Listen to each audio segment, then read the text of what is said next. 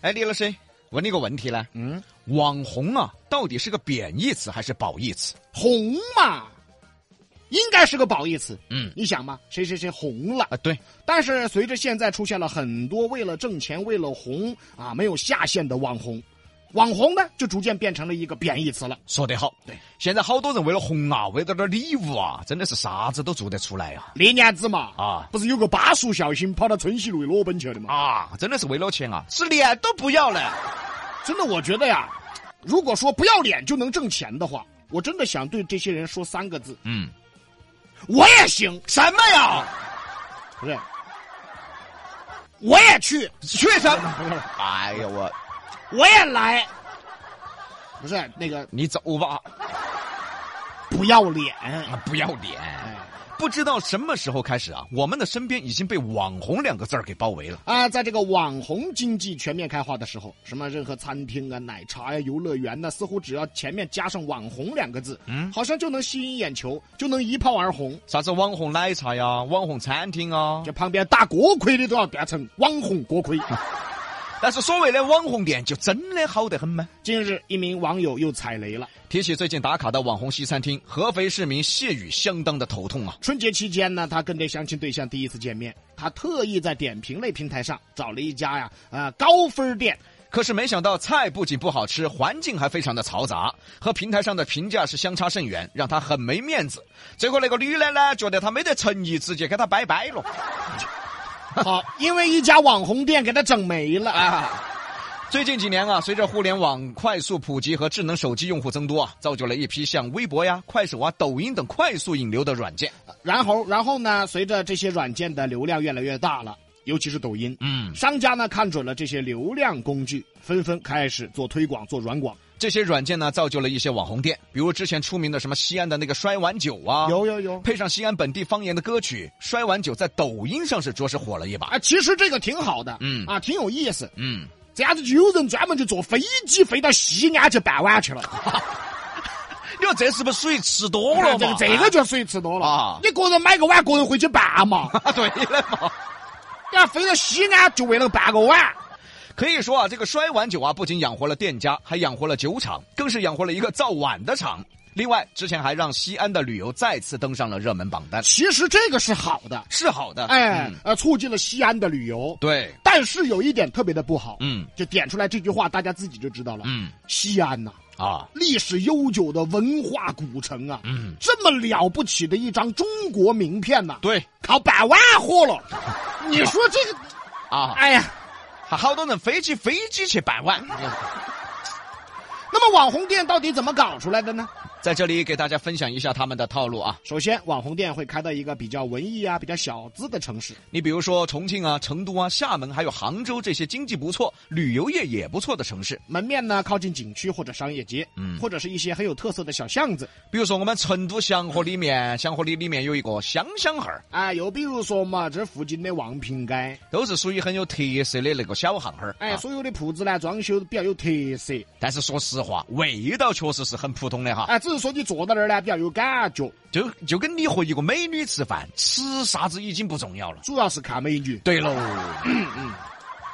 其次呢，网红店的装修一定要有特色啊，这个是关键。比如说什么韩风啊、古风啊、简欧等等，甚至说餐具啊、食品的包装都要上档次啊，不能像路边小吃那么简陋。还有店名要特别的软，还有特别的文艺，不能叫个类似于什么水之源啊、好时光啊等等这些没有创意的名字。啊，你比如说这个咖啡店，嗯现在有一些叫“强强妹儿强强妹儿哦。”，里面呢甚至还有叫什么“居咖啡菊花花，菊咖啡，”，哦，这个跟“菊花花”是一个意思嗦。 啊，一些听上去很吸引人的名字 哈、明白了，嗯明白为啥咱们比洋秀在抖音火不起来了？就是因为名字呀，对，必须改个名儿，叫做两个瓜娃子。哎，你你你太过贬低了，怎么了？你看不起你自己，怎么了？你你这个很不准确。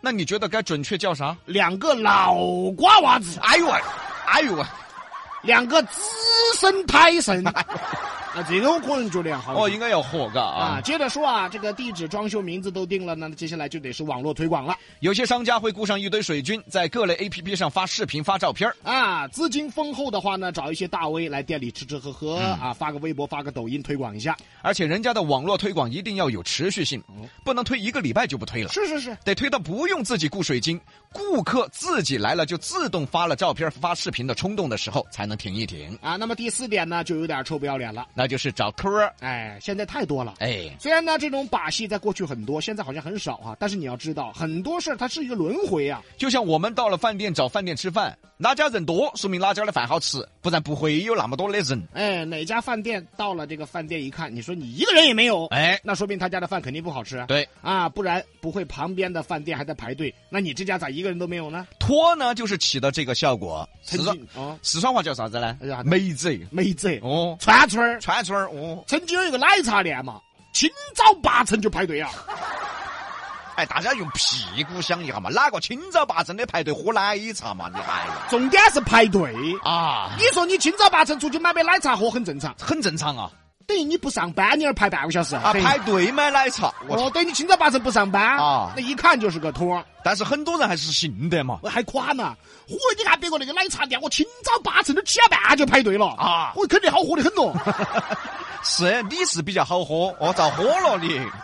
包括之前春熙路的卖锅盔的嘛，都请托嘛哎，对的，五块一个，哦，差不多。我都去排了的。那你也好喝哦。我我当时挣了十块。